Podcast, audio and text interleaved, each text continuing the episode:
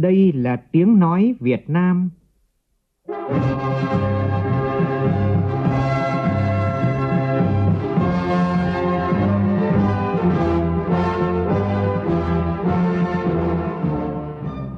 là tiếng nói Việt Nam phát thanh từ Hà Nội, thủ đô nước Cộng hòa xã hội chủ nghĩa Việt Nam.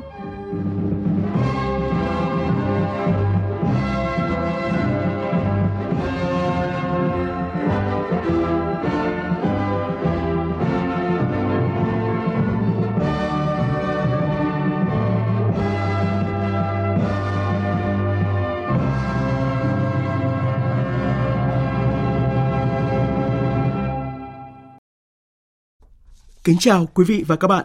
Mời quý vị và các bạn nghe chương trình Thời sự chiều của Đài Tiếng nói Việt Nam với những nội dung đáng chú ý sau.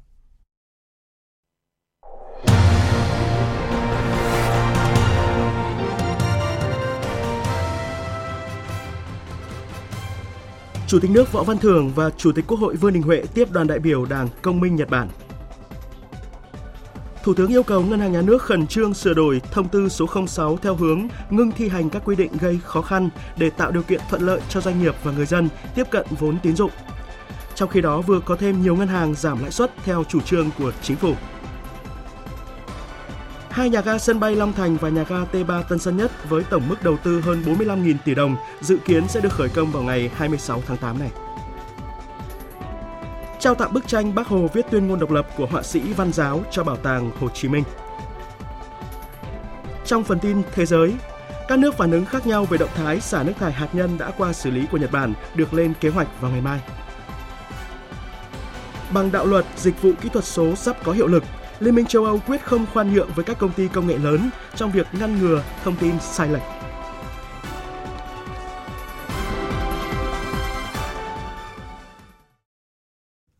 Bây giờ là nội dung chi tiết. Sáng nay tại Phủ Chủ tịch nước Võ Văn Thưởng đã tiếp đoàn đại biểu Đảng Công Minh Nhật Bản do ông Yamaguchi Natsuo, Chủ tịch Đảng dẫn đầu, đang có chuyến thăm và làm việc tại nước ta. Tin của phóng viên Vũ Dũng. Chủ tịch nước Võ Văn Thưởng vui mừng đón Chủ tịch Đảng Công Minh trở lại thăm Việt Nam đúng vào dịp hai nước tổ chức nhiều hoạt động kỷ niệm 50 năm thiết lập quan hệ ngoại giao 1973-2023. Thăm Việt Nam sau hơn 30 năm kể từ năm 1991, ông Yamaguchi Natsuo chúc mừng Việt Nam đã có sự phát triển hết sức mạnh mẽ và ấn tượng. Ông mong muốn hai bên tiếp tục duy trì trao đổi đoàn cấp cao, mong sớm đón Chủ tịch nước Võ Văn Thưởng thăm Nhật Bản, làm cơ sở thúc đẩy mạnh mẽ hơn quan hệ song phương. Hai nước cần thúc đẩy hợp tác trong phát triển nguồn nhân lực, nhất là khi đang có khoảng 500.000 người Việt Nam lao động, học tập tại Nhật Bản. Hơn 1.000 doanh nghiệp Nhật Bản đang có hoạt động đầu tư sản xuất kinh doanh tại thành phố Hồ Chí Minh. Nhấn mạnh mối quan hệ Việt Nam và Nhật Bản đang phát triển ngày càng thực chất và hiệu quả và hai nước có sự tin cậy chính trị cao sau chặng đường 50 năm thiết lập quan hệ ngoại giao.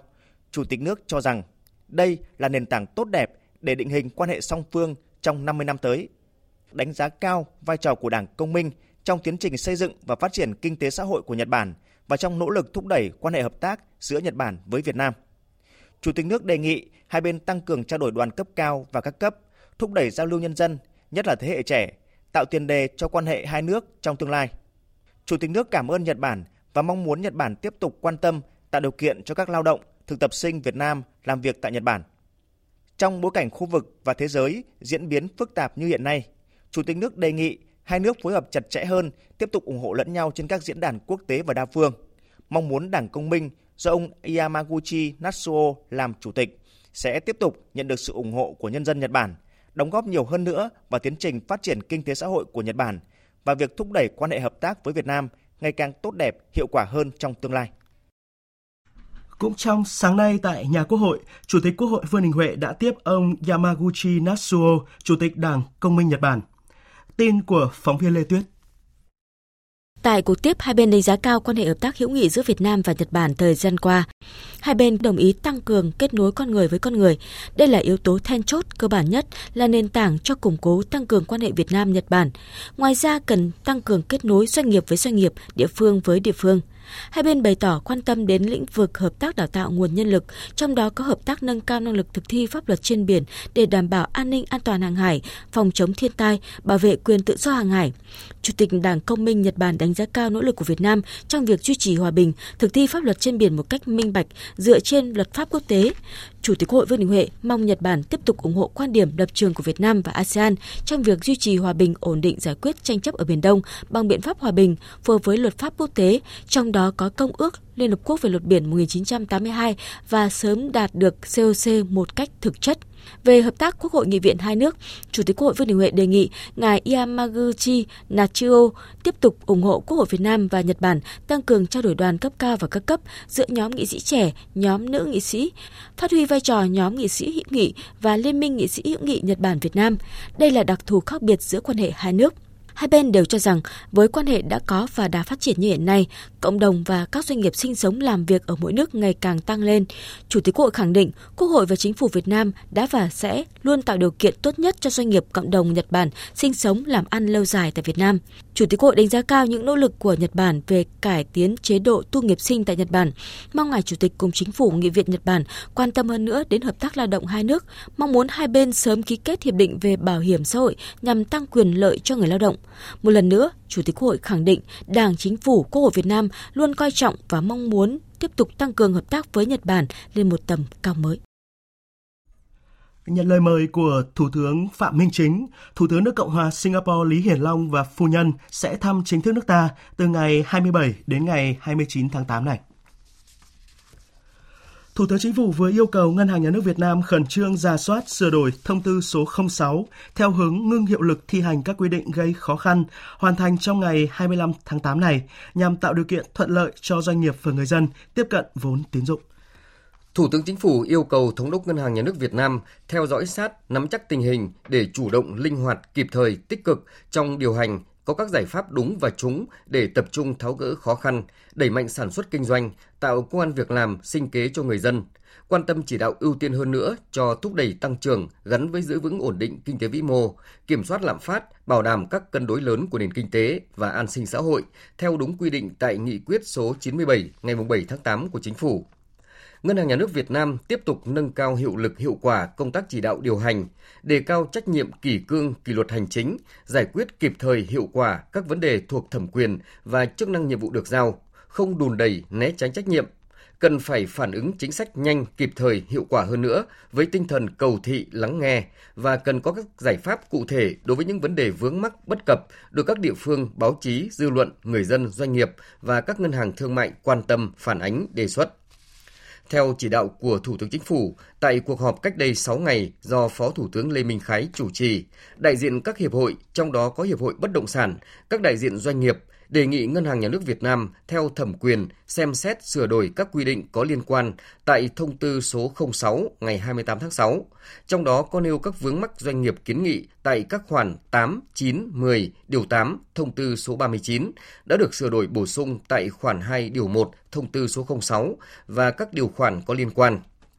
Căn cứ các quy định pháp luật, việc sửa đổi bổ sung các quy định tại Thông tư số 06 thuộc thẩm quyền và trách nhiệm của Thống đốc Ngân hàng Nhà nước Việt Nam theo quy định. Các nhu cầu vốn tín dụng hợp pháp, chính đáng, đáp ứng đủ điều kiện theo đúng quy định pháp luật cần phải được tạo điều kiện thuận lợi nhất để tiếp cận vay vốn tín dụng, tăng khả năng hấp thụ vốn của nền kinh tế. Ngân hàng Nhà nước Việt Nam nghiên cứu kỹ lưỡng kiến nghị của các hiệp hội doanh nghiệp, ngân hàng, các nội dung liên quan được báo chí, dư luận và người dân doanh nghiệp quan tâm, phản ánh như nêu trên. Căn cứ Luật Ngân hàng Nhà nước, Luật các tổ chức tín dụng và quy định pháp luật có liên quan, thẩm quyền quy định về và tình hình thực tế để tiếp thu, khẩn trương, nhanh chóng rà soát, sửa đổi, bổ sung ngay các quy định tại Thông tư số 06 ngày 28 tháng 6, theo hướng ngưng hiệu lực thi hành các nội dung quy định gây khó khăn, cản trở cho doanh nghiệp, các tổ chức tín dụng, người dân, cương quyết cắt giảm thủ tục hành chính, không để có quy định không rõ ràng, cách hiểu khác nhau, cho đến khi có văn bản quy phạm pháp luật khác quy định về nội dung này như đề xuất của Ngân hàng Nhà nước Việt Nam, nhằm nhanh chóng kịp thời tháo gỡ vướng mắc khó khăn, tạo điều kiện thuận lợi trong việc tiếp cận vốn tín dụng của doanh nghiệp, người dân, ưu tiên hỗ trợ thúc đẩy tăng trưởng kinh tế, ổn định kinh tế vĩ mô, bảo đảm các cân đối lớn của nền kinh tế, phải hoàn thành trong ngày 25 tháng 8 này. đồng thời tăng cường giám sát, kiểm tra, xử lý theo chức năng nhiệm vụ và thẩm quyền để tránh các vi phạm tiêu cực có thể xảy ra. Thủ tướng giao Phó Thủ tướng Lê Minh Khái tiếp tục chỉ đạo đôn đốc kiểm tra việc thực hiện chỉ đạo của Chính phủ, Thủ tướng Chính phủ, của Ngân hàng Nhà nước Việt Nam. Văn phòng Chính phủ đôn đốc kiểm tra việc thực hiện theo chức năng nhiệm vụ, kịp thời báo cáo Thủ tướng Chính phủ. Thực hiện chỉ đạo của Chính phủ và Ngân hàng Nhà nước về việc giảm lãi suất, 4 ngân hàng quốc doanh Vietcombank, BIDV, Vietinbank, Agribank và một số ngân hàng tư nhân khác vừa công bố biểu lãi suất huy động mới áp dụng từ hôm nay với mức điều chỉnh giảm từ 0,3% tới gần 2% ở nhiều kỳ hạn. BIDV điều chỉnh lãi suất tiền gửi tại quầy kỳ hạn 1 tháng và 3 tháng giảm 0,3% xuống còn 3 đến 3,8% một năm. Lãi suất kỳ hạn 6 tháng cũng giảm từ 5% xuống 4,7% một năm. Vietinbank cũng áp dụng mức điều chỉnh giống BIDV, đưa lãi suất tiền gửi cao nhất tại ngân hàng này chỉ còn 5,8% một năm, áp dụng cho kỳ hạn 12 tháng trở lên. Với Vietcombank, lãi suất huy động cũng giảm từ 0,3 đến 0,5% ở hàng loạt kỳ hạn. Tại Agribank, lãi suất huy động giảm sâu hơn. Lãi suất kỳ hạn 13 tháng trở đi chỉ còn 5,5% một năm, giảm 0,5% so với trước. Thực hiện chủ trương của Chính phủ về xem xét hạ lãi suất cho vay giữa tháng 8, Ngân hàng Nhà nước yêu cầu các tổ chức tín dụng giảm lãi suất cho vay đối với các khoản vay đang còn dư nợ hiện hữu và các khoản cho vay mới, phấn đấu mức giảm lãi suất tối thiểu từ 1,5 đến 2% một năm, nhằm hỗ trợ doanh nghiệp, người dân phục hồi và phát triển sản xuất kinh doanh. Ngân hàng Nhà nước cũng yêu cầu các tổ chức tín dụng báo cáo cam kết giảm lãi suất cho vay trong năm nay đối với các khoản cho vay đang còn dư nợ hiện hữu và các khoản vay mới trước ngày 25 tháng 8 này. Trong cuộc đua hướng tới một tương lai xanh rộng mở, các doanh nghiệp cần xây dựng một chiến lược kinh doanh để tận dụng cơ hội đi đầu trong các ngành sản xuất xanh. Đây là chỉ đạo của Phó Thủ tướng Trần Hồng Hà tại phiên toàn thể Diễn đàn Doanh nghiệp Phát triển Bền vững Việt Nam 2023 diễn ra chiều nay tại Hà Nội. Diễn đàn có chủ đề Cuộc đua xanh toàn cầu, từ chiến lược đến thực hành kinh doanh bền vững. Phản ánh của phóng viên Nguyễn Hằng. Xây dựng tương lai xanh, phát triển bền vững đã trở thành trào lưu, xu thế toàn cầu có ý nghĩa sống còn đối với hành tinh, nhân loại.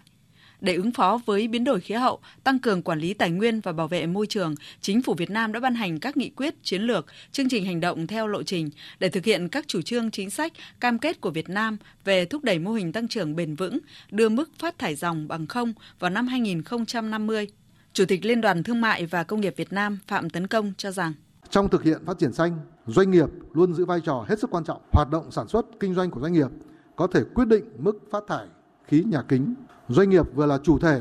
vừa là tác nhân tác động tới biến đổi khí hậu. Hơn lúc nào hết, các doanh nghiệp cần phải tăng tốc hành động hướng tới mô hình sản xuất kinh doanh có trách nhiệm và bền vững. Phát biểu tại diễn đàn, Phó Thủ tướng Trần Hồng Hà cho rằng phát triển bền vững phải gắn với phát triển bao trùm trên cả 3 trụ cột: phát triển bền vững kinh tế, phát triển bền vững xã hội, văn hóa và con người và phát triển bền vững môi trường. Do đó, tất cả doanh nghiệp dù ở quy mô nào, trong lĩnh vực nào cũng đều có cơ hội, vị thế, tiềm năng và hứa hẹn có nhiều đóng góp trong công cuộc xanh toàn cầu, phát triển bền vững hiện nay. Đánh giá cao sáng kiến của Bộ Chỉ số Doanh nghiệp Bền vững, của Hội đồng Doanh nghiệp vì sự phát triển bền vững Việt Nam, VCCI đã đang được áp dụng rộng rãi trong cộng đồng doanh nghiệp đến nay. Phó Thủ tướng Trần Hồng Hà nêu rõ, Chính phủ Việt Nam sẽ tiếp tục chỉ đạo thực hiện đồng bộ các giải pháp thúc đẩy thực hiện hiệu quả các mục tiêu phát triển bền vững trên tất cả các lĩnh vực, trong đó tiếp tục hỗ trợ các doanh nghiệp thực hành các giải pháp phát triển bền vững. Trong đó, các hành động và chính sách tích cực với tự nhiên sẽ được tiếp thu lồng ghép vào các chiến lược, kế hoạch, chính sách đầu tư trong từng ngành, lĩnh vực, kinh tế, xã hội. Trên cuộc đua hướng tới một tương lai xanh rộng mở, nhà lãnh đạo doanh nghiệp cần nhìn nhận phát triển bền vững không phải chỉ là thách thức, gánh nặng hay chi phí, phải coi đây là cơ hội thay bằng thách thức, phải theo mệnh lệnh thị trường, vì sự phát triển của nhân loại, vì sự bền vững. Những mặt trái của thị trường cần phải loại bỏ để đảm bảo được cái định hướng, để đạt được cái sự phát triển bền vững. Các doanh nghiệp cần phải xây dựng một chiến lược kinh doanh tận dụng cơ hội đi đầu trong các ngành sản xuất xanh. Tại phiên họp thường kỳ Ủy ban Nhân dân tỉnh Thanh Hóa diễn ra sáng nay, lãnh đạo tỉnh đã chỉ ra nhiều nguyên nhân và giải pháp nhằm thúc đẩy giải ngân vốn đầu tư công tại địa phương. Phóng viên Sĩ Đức thông tin. Mặc dù từ đầu năm đến nay tỉnh Thanh Hóa gặp nhiều khó khăn vướng mắc trong thực hiện nhiệm vụ, kế hoạch phát triển kinh tế xã hội, nhưng thu ngân sách trên địa bàn đến thời điểm này đạt hơn 26.000 tỷ đồng, kế hoạch là 35.300 tỷ đồng. Khả năng hoàn thành dự toán năm là khả quan. Giải ngân vốn đầu tư công đạt 45%, cao hơn trung bình của cả nước. Tuy nhiên vẫn còn một số đơn vị chủ đầu tư chậm giải ngân, tỷ lệ đạt thấp, đặc biệt là 4 ban quản lý dự án cấp tỉnh và một số huyện. Nguyên nhân được chỉ ra là do thủ tục pháp lý, vấn đề cung ứng vật liệu xây dựng. Tuy nhiên, lãnh đạo Ủy ban nhân dân tỉnh Thanh Hóa khẳng định tỉnh đặc biệt quan tâm và có nhiều chỉ đạo, giải pháp cho nguồn cung vật liệu và đến nay những vướng mắc không liên quan đến quản lý nhà nước. Chủ tịch Ủy ban nhân dân tỉnh Thanh Hóa Đỗ Minh Tuấn chỉ rõ những đơn vị chủ đầu tư chậm giải ngân vốn đầu tư công phải chịu trách nhiệm trước lãnh đạo tỉnh. Đặc biệt là trong đó là có mấy huyện, mấy sở, mấy chủ đầu tư mà có cái tỷ lệ giải ngân thấp thì chỉ đạo sở thôi. Một hai cái dự án mà nhà thầu chậm tiến độ, báo cáo để dừng, thanh lý hợp đồng và chuyển cho người khác, rất khoát là như vậy. Thứ hai nữa, giao cho Sở Kế hoạch Đầu tư trên cơ sở cái tiến độ dịp cuối năm thì phối hợp với Sở Nội vụ để mà tham mưu ủy ban để báo cáo với thường vụ để mà kiểm điểm trách nhiệm và xem xét đối với các cái đơn vị mà giải ngân tập. 8 tháng qua, tỉnh Quảng Ninh vẫn nằm trong top 10 địa phương thu hút vốn đầu tư trực tiếp nước ngoài nhiều nhất cả nước. Tin của phóng viên Lan Anh thường trú khu vực Đông Bắc. Tính đến ngày 21 tháng 8 năm 2023, tổng vốn thu hút đầu tư trực tiếp nước ngoài FDI 8 tháng đầu năm trên địa bàn tỉnh Quảng Ninh là 754,63 triệu đô la Mỹ, đạt 62,9% kế hoạch năm 2023. Dự kiến đến hết ngày 30 tháng 8 năm 2023, thu hút FDI đạt 846,63 triệu đô la Mỹ, đạt 70,6% kế hoạch năm 2023. Ông Nguyễn Việt Hùng, Phó Giám đốc Sở Kế hoạch và Đầu tư Quảng Ninh thông tin, những tháng cuối năm 2023, Quảng Ninh kịp thời tháo gỡ khó khăn vướng mắc, hỗ trợ nhà đầu tư trước, trong và sau đầu tư. Cái quan trọng nhất, cái tính liên tục hơn 6 năm vừa qua, các đồng chí lãnh đạo tỉnh kỳ thường xuyên tổ chức các cuộc gặp mặt doanh nghiệp để giải quyết những cái vướng mắc của doanh nghiệp, nên là những cái khó khăn vướng mắc đều cơ bản là được giải quyết kịp thời. Đến thời điểm hiện nay là Hội đồng Nhân dân tỉnh đã ban hành cái nghị quyết về việc là hỗ trợ phát triển doanh nghiệp bền vững trên địa bàn tỉnh. Trong đó là đặt ra là 100% những cái kiến nghị khó khăn vướng mắc của các doanh nghiệp, hợp tác xã, hộ kinh doanh đều được giải quyết kịp thời. Và chắc chắn là nghị quyết này sẽ được tổ chức thực hiện và đi vào cuộc sống và chắc chắn là sẽ giúp cải thiện cái môi trường đầu tư kinh doanh trên địa bàn tỉnh Quảng Ninh trong thời gian tới. Sáng nay, Ủy ban nhân dân thành phố Hồ Chí Minh tổ chức lễ đổi tên xa lộ Hà Nội, đoạn từ cầu Sài Gòn đến ngã tư Thủ Đức trên địa bàn thành phố Thủ Đức thành đường Võ Nguyên Giáp. Tin của phóng viên Hà Khánh thường trú tại thành phố Hồ Chí Minh. Việc đổi tên xa lộ Hà Nội, đoạn từ cầu Sài Gòn đến ngã tư Thủ Đức trên địa bàn thành phố Thủ Đức thành đường Võ Nguyên Giáp đã được Hội đồng nhân dân thành phố Hồ Chí Minh khóa 10 thông qua tại kỳ họp thứ 10 hồi tháng 7 năm 2023. Đoạn đường trên dài 7.790 m, lộ giới từ 113 đến 154 m.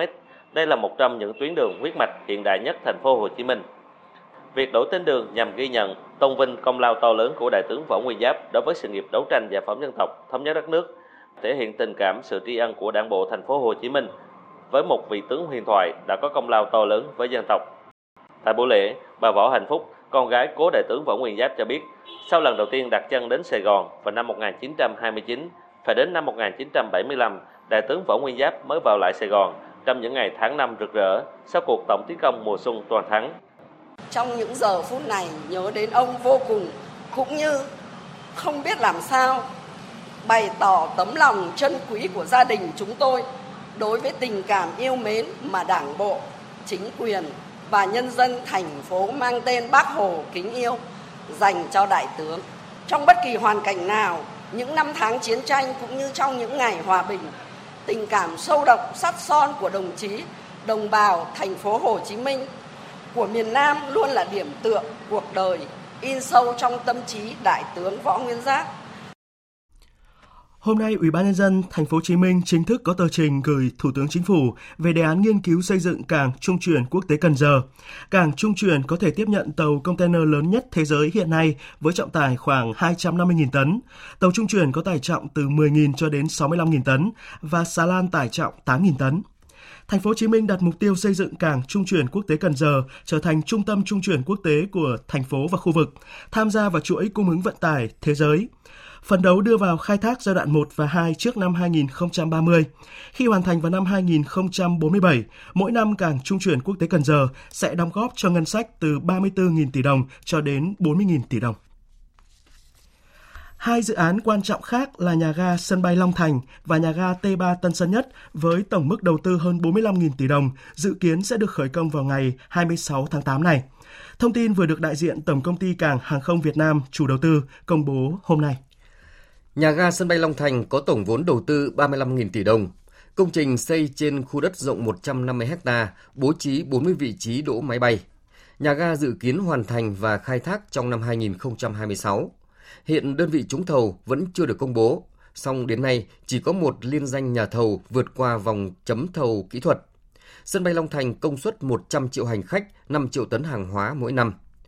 Còn nhà ga T3 sân bay Tân Sơn Nhất gồm các hạng mục nhà ga hành khách, nhà xe cao tầng kết hợp dịch vụ phi hàng không và hệ thống cầu cạn phía trước cũng được khởi công. Công trình có tổng mức đầu tư gần 11.000 tỷ đồng, dự kiến thi công trong 20 tháng, khai thác từ quý 2 năm 2025.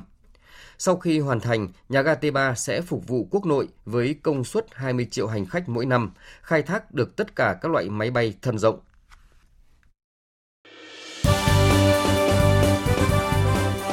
Thời sự tiếng nói Việt Nam. Thông tin nhanh,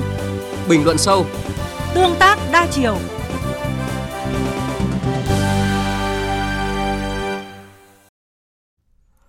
Bức tranh Bác Hồ viết tuyên ngôn độc lập cùng hai hiện vật khác của họa sĩ Văn Giáo vừa được trao tặng lại Bảo tàng Hồ Chí Minh vào sáng nay.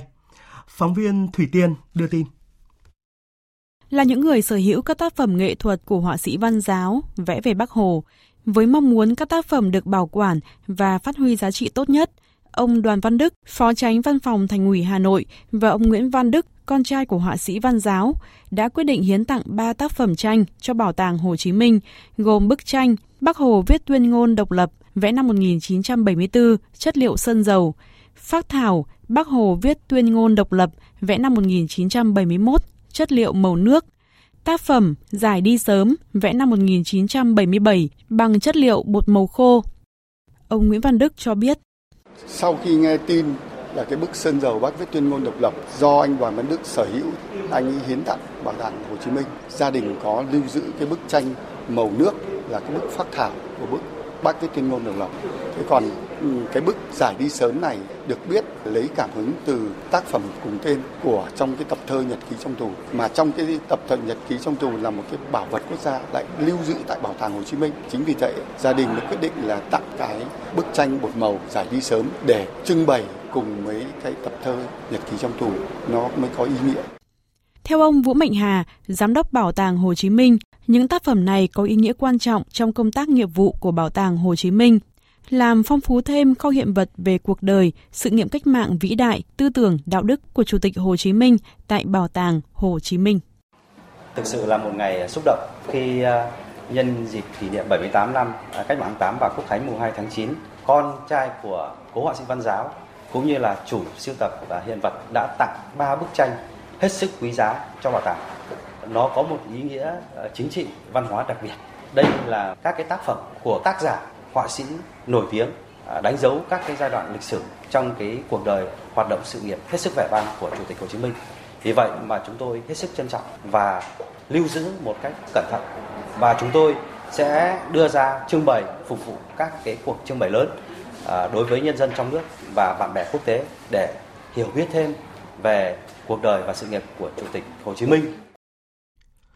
Khu du lịch quốc gia Mộc Châu, tỉnh Sơn La vừa được tổ chức giải thưởng du lịch thế giới bình chọn đạt giải thưởng du lịch thế giới với các hạng mục điểm đến thiên nhiên khu vực hàng đầu châu Á và điểm đến thiên nhiên hàng đầu Việt Nam năm nay. Tin của phóng viên Thu Thùy, thường trú khu vực Tây Bắc. Giải thưởng điểm đến thiên nhiên khu vực hàng đầu châu Á 2023 và điểm đến thiên nhiên hàng đầu Việt Nam 2023 sẽ chính thức được trao cho khu du lịch quốc gia Mộc Châu tại gala trao giải thưởng du lịch thế giới khu vực châu Á và châu Đại Dương diễn ra tại thành phố Hồ Chí Minh vào ngày 6 tháng 9 tới đây. Năm ngoái, khu du lịch quốc gia Mộc Châu đã được tổ chức giải thưởng du lịch thế giới, vinh danh là điểm đến thiên nhiên hàng đầu Việt Nam 2022, điểm đến thiên nhiên khu vực hàng đầu châu Á 2022 và điểm đến thiên nhiên hàng đầu thế giới năm 2022. Bà Nguyễn Thị Hoa, Phó Chủ tịch Ủy ban Nhân dân huyện Mộc Châu cho biết. Trong thời gian tới thì Mộc Châu xác định sẽ tập trung quản lý tốt các cái quy hoạch đã được phê duyệt. Nếu như chúng ta không quản lý tốt được cái việc này thì khó có thể giữ được một Mộc Châu xanh. Cái nữa là chúng tôi cũng sẽ tiếp tục tập trung thu hút các cái nhà đầu tư tiềm năng về lĩnh vực du lịch tham gia hỗ trợ cho du lịch Mộc Châu phát triển trong giai đoạn tới. Đồng thời thì cũng phải đẩy mạnh công tác đào tạo nguồn nhân lực, làm thế nào đó đảm bảo là du lịch Mộc Châu thật sự là chuyên nghiệp, mãi xanh, mãi là cái điểm thật sự là đáng đến của du khách trong và ngoài nước.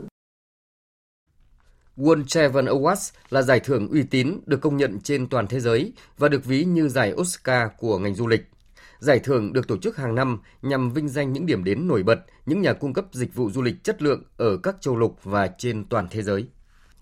Liên quan đến vấn đề thuộc lĩnh vực giáo dục, từ hôm qua các trường đại học đã bắt đầu công bố điểm chuẩn trúng tuyển đại học năm nay. Thống kê ban đầu cho thấy là điểm chuẩn ở khối ngành xã hội có xu hướng giảm nhẹ. Đặc biệt, một số ngành hot cũng đã không còn tình trạng điểm chuẩn ở mức 30 điểm. Việc công bố điểm của các trường chậm 2 ngày so với dự kiến, nguyên nhân là do các trường dành thời gian cho công tác lọc ảo. Đây cũng là một trong những điểm mới trong công tác tuyển sinh năm nay. Phản ánh của phóng viên Minh Hường. Năm 2022, ba ngành Hàn Quốc học, Đông phương học, quan hệ công chúng của Trường Đại học Khoa học Xã hội và Nhân văn thuộc Đại học Quốc gia Hà Nội có điểm chuẩn khối C00 gồm các môn ngữ văn, lịch sử và địa lý, cao nhất là 29,95 điểm. Thì năm nay điểm chuẩn trúng tuyển của các ngành học này chỉ còn trên 28 điểm, giảm từ 1 điểm đến gần 2 điểm so với năm ngoái. Theo Phó Giáo sư Nguyễn Anh Tuấn, trưởng Ban Đào tạo Đại học Quốc gia Hà Nội, không chỉ các ngành của Trường Đại học Khoa học Xã hội và Nhân văn mà điểm chuẩn của hầu hết các ngành, các trường đều giữ ổn định hoặc giảm nhẹ so với năm ngoái. Việc giảm điểm chuẩn ở các ngành cao so với năm ngoái thì theo tôi cũng có thể nhiều nguyên nhân. Một là năm nay là phổ điểm do Bộ Giáo dục đã công bố thì ở mức phân hóa cao thì cũng có giảm hơn so với năm ngoái. Tuy nhiên, theo tôi, một trong những nguyên nhân quan trọng đó là điểm ưu tiên dành cho thí sinh có điểm cao năm nay theo quy định của Bộ Giáo dục Đào tạo năm nay là giảm so với năm ngoái. Chính vì vậy những thí sinh có điểm cao sẽ có mức điểm ưu tiên thấp hơn và do đó là điểm chuẩn của các ngành cao sẽ có xu hướng giảm. Điểm chuẩn cơ bản giữ ổn định như năm trước, biến động chỉ từ 0,5 đến 1 điểm tùy ngành đào tạo, cũng là mức điểm chuẩn năm nay của nhiều trường đại học, kể cả đối với nhóm trường thuộc khối công an quân đội. Đúng như dự đoán trước đó của các chuyên gia khi phân tích phổ điểm thi tốt nghiệp trung học phổ thông, các môn khoa học tự nhiên có mức điểm giỏi giảm, nên điểm chuẩn của khối ngành kỹ thuật, kinh tế, công nghệ thông tin cũng theo hướng giảm nhẹ ở các trường thuộc top cao và tăng nhẹ ở các trường top giữa, top dưới. Ông Trần Khắc Thạc, trưởng phòng đào tạo Trường Đại học Thủy Lợi cho biết, việc tuyển sinh năm nay khá thuận lợi, có sự phân hóa rõ ràng về điểm chuẩn theo từng nhóm ngành, thể hiện xu hướng chọn ngành của thí sinh hiện nay. Khối xây dựng thì ngành mà cao điểm nhất thì là 21 điểm. Đấy là rất là tốt so với những năm trước. Và đối với cái khối công nghệ thông tin, khối kinh tế và quản lý thì chúng tôi vẫn duy trì ở cái top trên là điểm là từ ít nhất là từ 24 cho đến 26 điểm. Trường Đại học Thủy Lợi sẽ không có tuyển sinh bổ sung và chúng tôi đã đủ cái lượng chỉ tiêu mong muốn của nhà trường và với kết quả khá cao. Tuy nhiên, tại nhiều trường, biên độ chênh lệch điểm chuẩn trúng tuyển giữa các ngành đào tạo khá lớn, từ 8 điểm đến hơn 10 điểm. Như Đại học Bách khoa Hà Nội, điểm chuẩn trúng tuyển theo phương thức xét điểm thi của ngành cao nhất là 29,42 điểm và ngành có điểm chuẩn trúng tuyển thấp nhất là 21 điểm, chênh lệch tới hơn 8 điểm. Ngành cao điểm nhất của Trường Đại học Sư phạm Hà Nội là ngành Sư phạm Lịch sử với 28,42 điểm, cao hơn 10 điểm so với ngành có điểm trúng tuyển thấp nhất của trường là Sư phạm Mỹ thuật 18,3 điểm. Do năm nay thí sinh chỉ cần đăng ký ngành học, không cần chọn phương thức và tổ hợp xét tuyển, sau đó hệ thống hỗ trợ tuyển sinh chung của Bộ Giáo dục và Đào tạo sẽ tự động lọc và ưu tiên xét tuyển bằng phương thức tốt nhất mà thí sinh có. Điều này tạo điều kiện thuận lợi hơn cho thí sinh, song cũng đòi hỏi phía nhà trường phải nỗ lực hơn trong công tác lọc ảo. Thứ trưởng Bộ Giáo dục và Đào tạo Hoàng Minh Sơn khẳng định, dù thời gian công bố điểm chuẩn trúng tuyển chậm hơn 2 ngày so với kế hoạch trước đó, nhưng không ảnh hưởng đến kết quả xét tuyển sinh chung của các trường và thí sinh. Từ cái việc mà những đổi mới năm nay ấy, thì cũng có một cái điểm là những cái gì mà khó khăn của thí sinh ấy, thì dồn cho phần mềm là do các trường. Thì các trường cũng Có thuận lợi hơn được là dùng dữ liệu, nhưng mà các trường cũng phải xử lý việc cái nguyện vọng của các em. Sẽ có ít các em mà nó gọi là trượt vì trượt oan đấy, hay là trượt vì chọn sai, hay là chọn cái tổ hợp không phù hợp. Theo quy định của Bộ Giáo dục và Đào tạo, chậm nhất trước 17 giờ ngày 24 tháng 8, các trường đại học phải công bố điểm chuẩn trúng tuyển. Tất cả các thí sinh trúng tuyển cần xác nhận nhập học trực tuyến trên hệ thống hỗ trợ tuyển sinh chung của Bộ Giáo dục và Đào tạo trước 17 giờ ngày 8 tháng 9. Nếu thí sinh không xác nhận nhập học trong thời gian quy định, coi như các em không trúng tuyển, sẽ phải đợi xét tuyển bổ sung và các đợt xét tuyển tiếp theo của các trường đại học. Các đợt tuyển bổ sung sẽ bắt đầu ngay khi thời gian nhập học đợt 1 kết thúc, từ ngày 9 tháng 9 đến tháng 12. Trong khi đó, để giải quyết bài toán thiếu giáo viên, một số tỉnh miền Tây Nam Bộ như Kiên Giang và Đồng Tháp đang triển khai nhiều giải pháp sắp xếp điều động giáo viên trường thừa sang trường thiếu để đảm bảo việc dạy học trong năm học mới. Sở Giáo dục và Đào tạo tỉnh Kiên Giang đã trình Ủy ban Nhân dân tỉnh kế hoạch đào tạo bồi dưỡng phục vụ dạy học lâu dài như hướng giải quyết đầu ra phù hợp cho giáo viên lớn tuổi không đáp ứng nhu cầu đổi mới của chương trình học, phối hợp với địa phương tổ chức thi tuyển giáo viên mới. Với các môn học đặc trưng, giáo viên các trường có thể tăng giờ dạy học, hợp đồng giáo viên. Sở sẽ phân công giáo viên dạy liên trường để đảm bảo dạy học cho các em học sinh. Năm học 2023-2024, tỉnh Đồng Tháp cần khoảng 1.400 giáo viên dạy các cấp học, gần 500 trường đang thiếu giáo viên. Đồng Tháp đã tổ chức tuyển dụng giáo viên trong biên chế được giao, sắp xếp các cơ sở giáo dục quy mô nhỏ, biệt phái hoặc điều động giáo viên từ trường thừa sang trường thiếu đã thực hiện ở 12 huyện thị trong toàn tỉnh. Về lâu dài, Sở Giáo dục Đào tạo Đồng Tháp sẽ tham mưu chính sách hỗ trợ sinh hoạt phí, nhà trọ, đi lại đối với sinh viên được tuyển dụng vào các trường khu vực khó khăn, khó tuyển dụng giáo viên, dự kiến mức 1 triệu đồng một tháng trong vòng 5 năm. Những trận mưa lũ mới đây đã gây thiệt hại nặng nề cho huyện vùng cao Mù Cang Chải, tỉnh Yên Bái, trong đó có các trường học. Công tác khắc phục đang được tiến hành khẩn trương để kịp thời đón các em học sinh đến lớp khi năm học mới cận kề. Phản ánh của phóng viên Đinh Tuấn, thường trú khu vực Tây Bắc. Trường phổ thông dân tộc bán trú tiểu học và trung học cơ sở xã Hồ 4, huyện Mù Cang Chải là một trong những trường bị thiệt hại nặng nhất trong đợt mưa lũ vừa qua, khi toàn bộ khuôn viên nhà trường ngập sâu trong đống bùn đất, đá tảng, cây cối chằng chịt chất đống, ước tới khoảng 7.000 mét khối. Phòng thư viện, các dãy nhà học bán kiên cố, nhiều bàn ghế cùng hệ thống máy tính đã bị lũ phá hỏng hoàn toàn, hệ thống máy lọc nước và đường ống dẫn nước cũng hư hỏng. Không những thế, nhiều thiết bị dạy học, 25 giường tầng và toàn bộ vật liệu xây dựng, chuẩn bị tu sửa cơ sở vật chất, chuẩn bị cho năm học mới cũng bị lũ cuốn trôi. Ngay sau khi lũ dữ đi qua, các thầy cô giáo cùng hàng trăm chiến sĩ của Trung đoàn 174 Sư đoàn 316 Quân khu 2 và các lực lượng công an, đoàn viên thanh niên, dân quân tự vệ đã không quản ngại khó khăn vất vả, cùng chung tay khắc phục hậu quả tại ngôi trường này. Thầy giáo Nguyễn Xuân Trường, hiệu trưởng nhà trường chia sẻ. Nhà trường cũng kêu gọi cộng đồng rồi các đoàn thể, các tổ chức chung tay vào giúp nhà trường để dọn dẹp, vệ sinh, sửa chữa lại những cái bàn ghế và những cái đồ dùng còn tận dụng được. Cái việc thứ hai nữa thì cũng kêu gọi cộng đồng chung tay đóng góp để nhà trường có những cái điều kiện cơ sở vật chất nuôi dạy các cháu, cho các cháu yên tâm học tập. Ngoài trường phổ thông dân tộc bán trú tiểu học và trung học cơ sở xã Hồ 4, trong đợt mưa lũ vừa qua, trường tiểu học Xéo Dì Hồ, xã Lao Chải, huyện Mù Cang Chải cũng bị thiệt hại nặng nề. Ông Nguyễn Anh Thùy, trưởng phòng giáo dục và đào tạo huyện Mù Cang Chải cho biết, ngành đã huy động lực lượng cán bộ, giáo viên từ nhiều đơn vị trường trên địa bàn hỗ trợ giúp đỡ các trường bị thiệt hại. Theo đó, bình quân mỗi ngày có từ 70 đến 120 thầy cô giáo tham gia.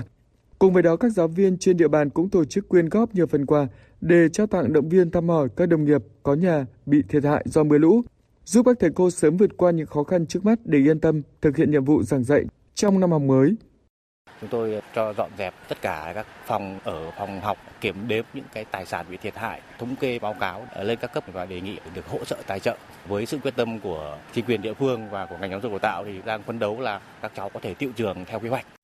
Ngành giáo dục và đào tạo huyện đã chỉ đạo các nhà trường chủ động triển khai công tác chuẩn bị năm học mới theo hướng đảm bảo các điều kiện về cơ sở vật chất, sách giáo khoa, NN và các điều kiện thiết yếu khác để phục vụ công tác dạy và học. Trước mắt, đã có đơn vị tài trợ toàn bộ sách giáo khoa cho trường phổ thông dân tộc bán trú tiểu học và trung học cơ sở xã Hồ 4 để các em học sinh nơi đây có đủ sách vở để học tập.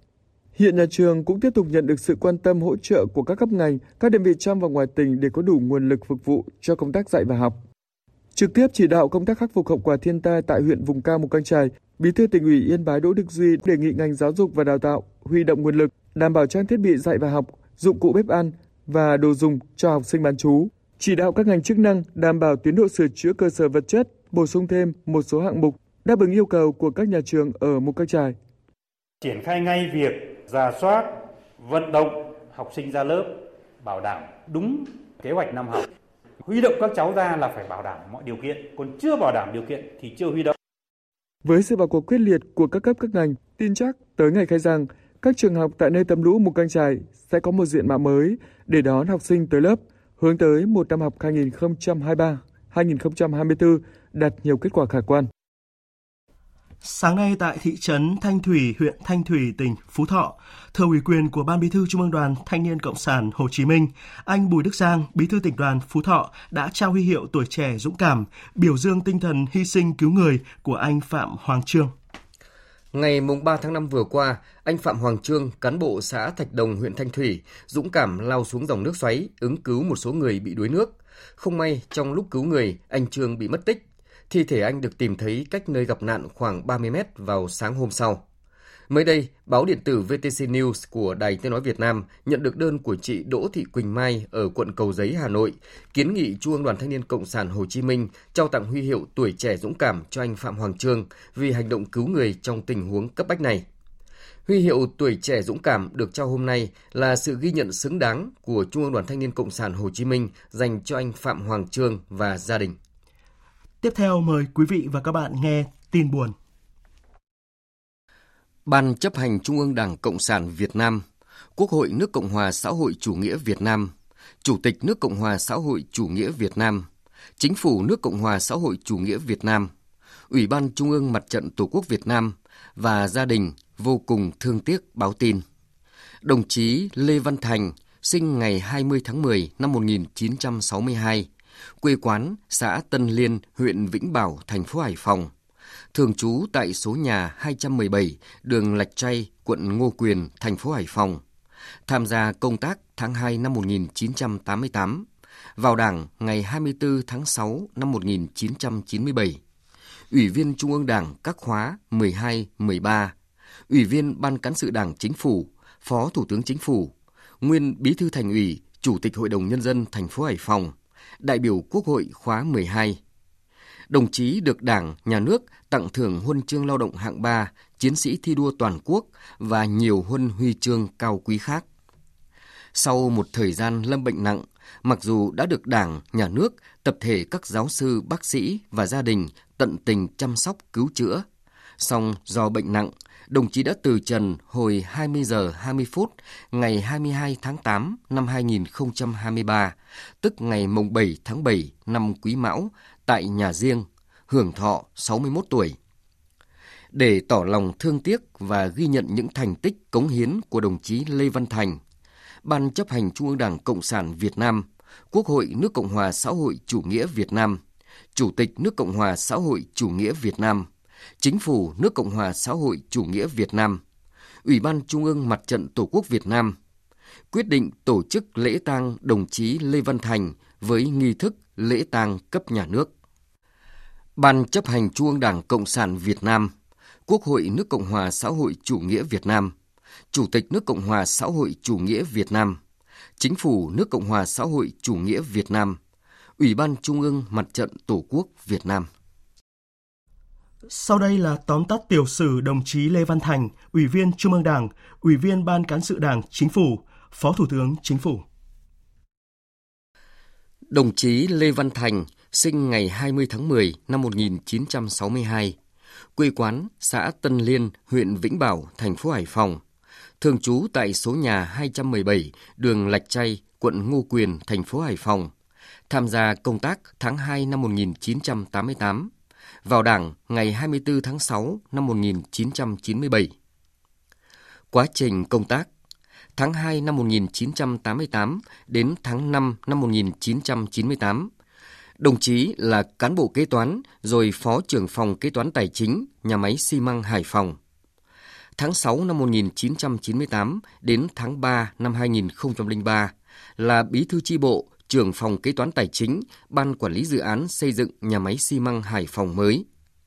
Tháng 4 năm 2003 đến tháng 7 năm 2004 là Phó Ban Quản lý Dự án, phụ trách lĩnh vực kinh tế, chỉ huy trưởng công trình xây dựng nhà máy xi măng Hải Phòng mới. Tháng 7 năm 2004 đến tháng 11 năm 2005 là Phó Giám đốc Công ty xi măng Hải Phòng, kiêm Phó Ban Quản lý Dự án, chỉ huy trưởng công trình lắp đặt chạy thử nhà máy xi măng Hải Phòng mới.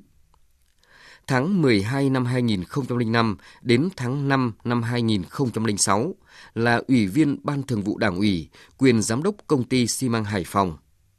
Tháng 6 năm 2006 đến tháng 5 năm 2009 là Phó Bí thư Đảng ủy, Giám đốc Công ty xi măng Hải Phòng, kiêm trưởng Ban Quản lý Dự án Khu đô thị xi măng Hải Phòng, đại biểu Quốc hội khóa 12, từ tháng 5 năm 2007 đến tháng 5 năm 2011.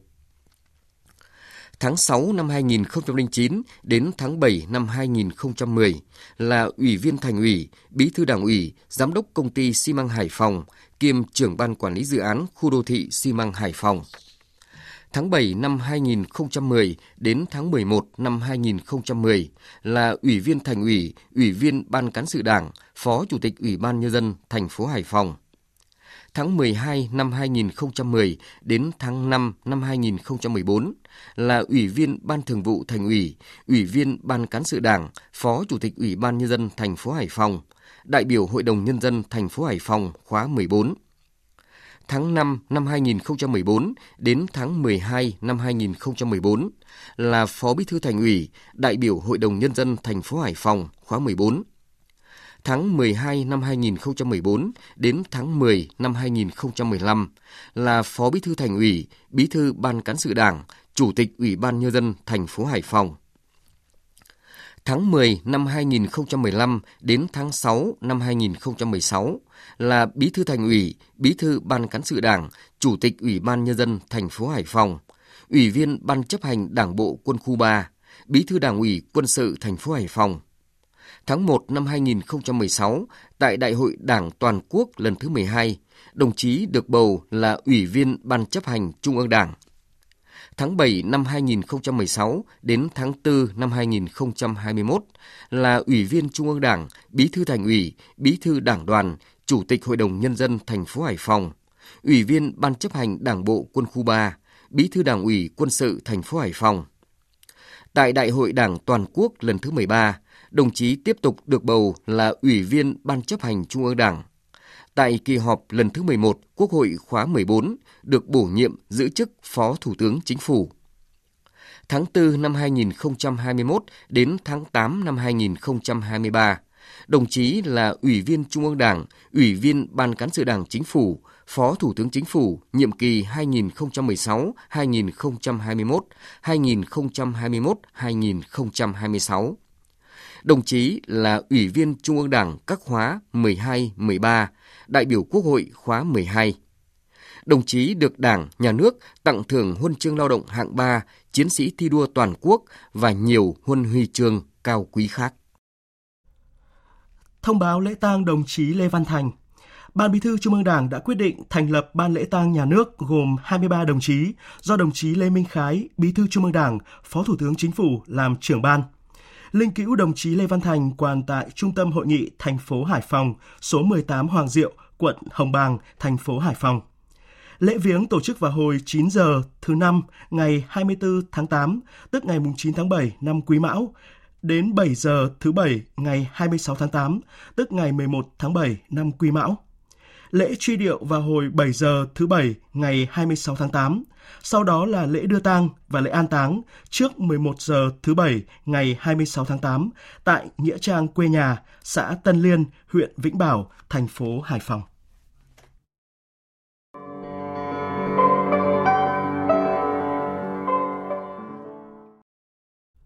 Chương trình Thời sự của Đài Tiếng nói Việt Nam xin được tiếp tục với phần tin thế giới. Ông Srettha Thavisin hôm nay đã được nhà vua Thái Lan phê chuẩn làm thủ tướng thứ 30 của Thái Lan sau khi vượt qua cuộc bỏ phiếu bầu thủ tướng tại Quốc hội vào chiều qua. Phóng viên Đài Tiếng nói Việt Nam thường trú tại Thái Lan đưa tin. Người phát ngôn Hạ viện Thái Lan, ông Kempi Dithakon, hôm nay 23 tháng 8 cho biết lệnh phê chuẩn của Hoàng gia sẽ được chính thức công bố vào lúc 18 giờ chiều nay 23 tháng 8 tại trụ sở của Đảng Vì nước Thái ở thủ đô Bangkok. Trước đó, trong cuộc bỏ phiếu diễn ra tại Quốc hội, ông Srettha đã nhận được 482 phiếu ủng hộ, 165 phiếu trống và 81 phiếu trắng, vượt quá bán trong tổng số 747 ghế nghị sĩ của lưỡng viện Quốc hội. Ông cũng là ứng cử viên thủ tướng duy nhất trong cuộc bỏ phiếu lần này. Phát biểu trước báo giới sau khi đắc cử, ông Srettha cam kết sẽ sớm đưa ra các giải pháp giúp cải thiện sinh kế của người dân. Về điểm nóng Niger, lực lượng đảo chính tại quốc gia Tây Phi này đang chịu sức ép ngày một lớn từ quốc tế để trả tự do cho Tổng thống bị lật đổ Mohamed Bazoum và khôi phục trật tự hiến pháp. Tổng hợp của biên tập viên Đình Nam. Trong một thông báo chính thức, Liên minh châu Phi ra quyết định đình chỉ ngay lập tức sự tham gia của Cộng hòa Niger trong mọi hoạt động của Liên minh châu Phi và các cơ quan trực thuộc. Quyết định này có hiệu lực cho đến khi Niger khôi phục trật tự trong nước. Ngoài ra, Ủy ban Liên minh châu Phi cũng được lệnh lập các danh sách thành viên của chính quyền quân sự Niger và những người ủng hộ họ để áp dụng các biện pháp trừng phạt. Cùng ngày, Ngoại trưởng Đức Baerbock cũng cho biết nước này và Liên minh châu Âu sẽ sớm đưa ra những biện pháp trừng phạt mới đối với Niger. Chúng tôi lên án cuộc đảo chính bằng những ngôn từ mạnh mẽ nhất có thể và chúng tôi hoan nghênh phản ứng quyết đoán và kiên quyết của ECOWAS đối với cuộc khủng hoảng ở Niger. Đức và Liên minh châu Âu ủng hộ cách tiếp cận ngoại giao và áp lực theo hai hướng của ECOWAS. Để nhấn mạnh những nỗ lực của ECOWAS, Đức đã đình chỉ tất cả các khoản thanh toán cho Niger. Và chúng tôi hiện muốn thúc đẩy các biện pháp trừng phạt cá nhân giữa các quốc gia thành viên Liên minh châu Âu đối với các cá nhân đứng đằng sau vụ đảo chính. Dù chịu áp lực lớn hơn từ quốc tế, sau tình hình Niger vẫn được kỳ vọng có thể giải quyết được thông qua các biện pháp ngoại giao. Mỹ, Liên minh châu Âu, Liên minh châu Phi vẫn đang nhấn mạnh sự cần thiết của một giải pháp hòa bình. Theo dự kiến vào ngày mai, Nhật Bản sẽ bắt đầu đợt xả thải đầu tiên nước thải hạt nhân đã qua xử lý ra khu vực Thái Bình Dương. Và lúc này, nhiều quốc gia trong khu vực đã có phản ứng trước kế hoạch này. Phóng viên Việt-Nga thông tin. Trong đợt đầu tiên, Nhật Bản sẽ xả 7.800 mét khối trong 17 ngày. Nhật Bản dự kiến nước này sẽ xả khoảng hơn 1 triệu tấn nước thải trong vòng 30 năm đến 40 năm. Hiện tại, Palau, Papua New Guinea, quần đảo Cook và nhà nước liên bang Micronesia đã công khai ủng hộ kế hoạch xả nước thải hạt nhân của Nhật Bản và tin tưởng khi Nhật Bản khẳng định nước thải an toàn. Thủ tướng Fiji, Sitiveni Rabuka là nhà lãnh đạo Thái Bình Dương gần đây nhất thể hiện sự ủng hộ kế hoạch xả thải của Nhật Bản sau khi đọc báo cáo của Cơ quan Năng lượng Nguyên tử Quốc tế về kế hoạch này, trong đó khẳng định việc xả thải an toàn. Sự ủng hộ của lãnh đạo Fiji và quần đảo Cook có ý nghĩa quan trọng khi hiện hai nước này đang cùng lúc nắm giữ vai trò chủ tịch nhóm Troika, một bộ phận của Diễn đàn Quần đảo Thái Bình Dương. Nhật Bản buộc phải xả nước thải hạt nhân đã qua xử lý ra Thái Bình Dương khi tất cả các bể chứa nước thải hạt nhân từ nhà máy Fukushima đã gần đầy.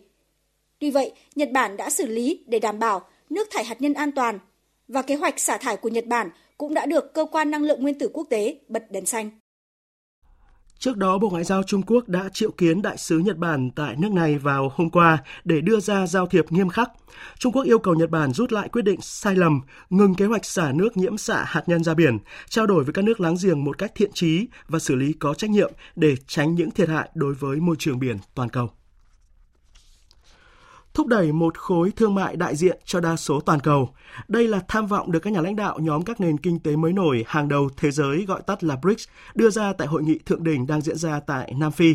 Cuộc họp nhằm củng cố hợp tác nội khối và khẳng định tầm ảnh hưởng của BRICS trong thế giới nhiều biến động. Phóng viên Bá Thi theo dõi khu vực châu Phi đưa tin. Hội nghị thượng đỉnh BRICS lần thứ 15 có đại diện của gần 70 quốc gia khách mời tham dự, trong đó có toàn bộ các nước châu Phi. Với chủ đề BRICS và châu Phi, quan hệ đối tác vì tăng trưởng nhanh, phát triển bền vững và chủ nghĩa đa phương bao trùm.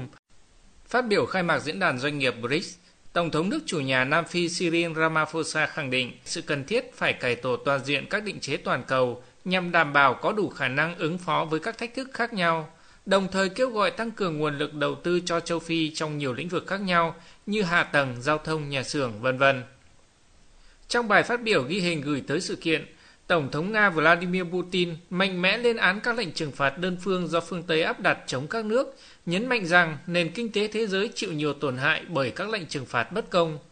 Cùng với việc khẳng định BRICS hoạt động dựa trên nguyên tắc bình đẳng, hỗ trợ hội nhập và tôn trọng lợi ích lẫn nhau. Tổng thống Nga đồng thời cho biết quá trình từ bỏ đồng đô la Mỹ trong giao dịch thương mại quốc tế vẫn đang được tiếp tục thúc đẩy. Đạo luật dịch vụ kỹ thuật số của Liên minh Châu Âu EU sẽ chính thức có hiệu lực trong tuần này nhằm làm trong sạch môi trường Internet và bảo vệ người dùng tại khu vực châu Âu. Động thái thể hiện thái độ không khoan nhượng của EU trong cuộc chiến chống thông tin sai lệch và dự báo sẽ tác động mạnh đến hoạt động của các ông lớn công nghệ như Google, Facebook hay TikTok. Tổng hợp của biên tập viên Thu Hoài.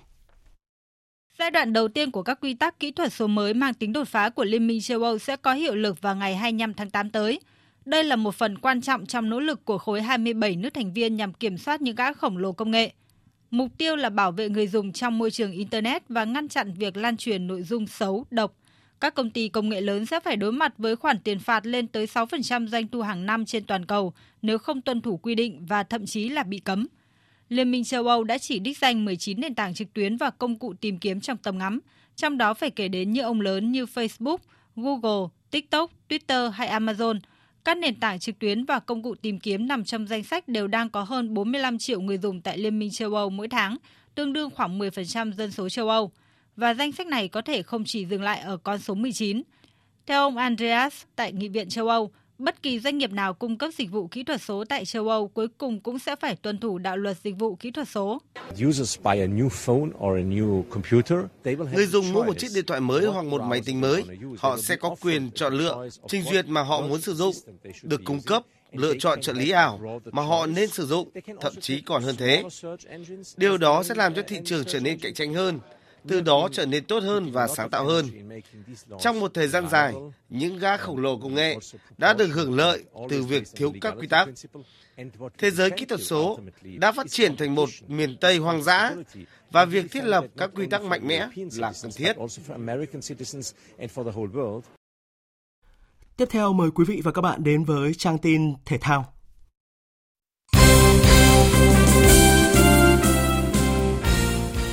Thưa quý vị và các bạn, vào lúc 16 giờ chiều mai, đội tuyển U23 Việt Nam sẽ bước vào trận bán kết gặp U23 Malaysia tại giải vô địch U23 Đông Nam Á 2023.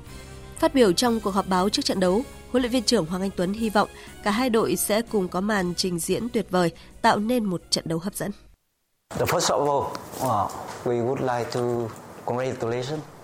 Với tôi, trận đấu ngày mai nếu Malaysia thắng thì cũng tốt, mà chúng tôi đi tiếp còn tốt hơn. Theo quan điểm của tôi, cả hai đội vào sân thi đấu với nhau và cùng nhau tiến bộ. Chúng tôi muốn bóng đá Đông Nam Á được nâng tầm, thu hẹp khoảng cách về trình độ so với châu Á.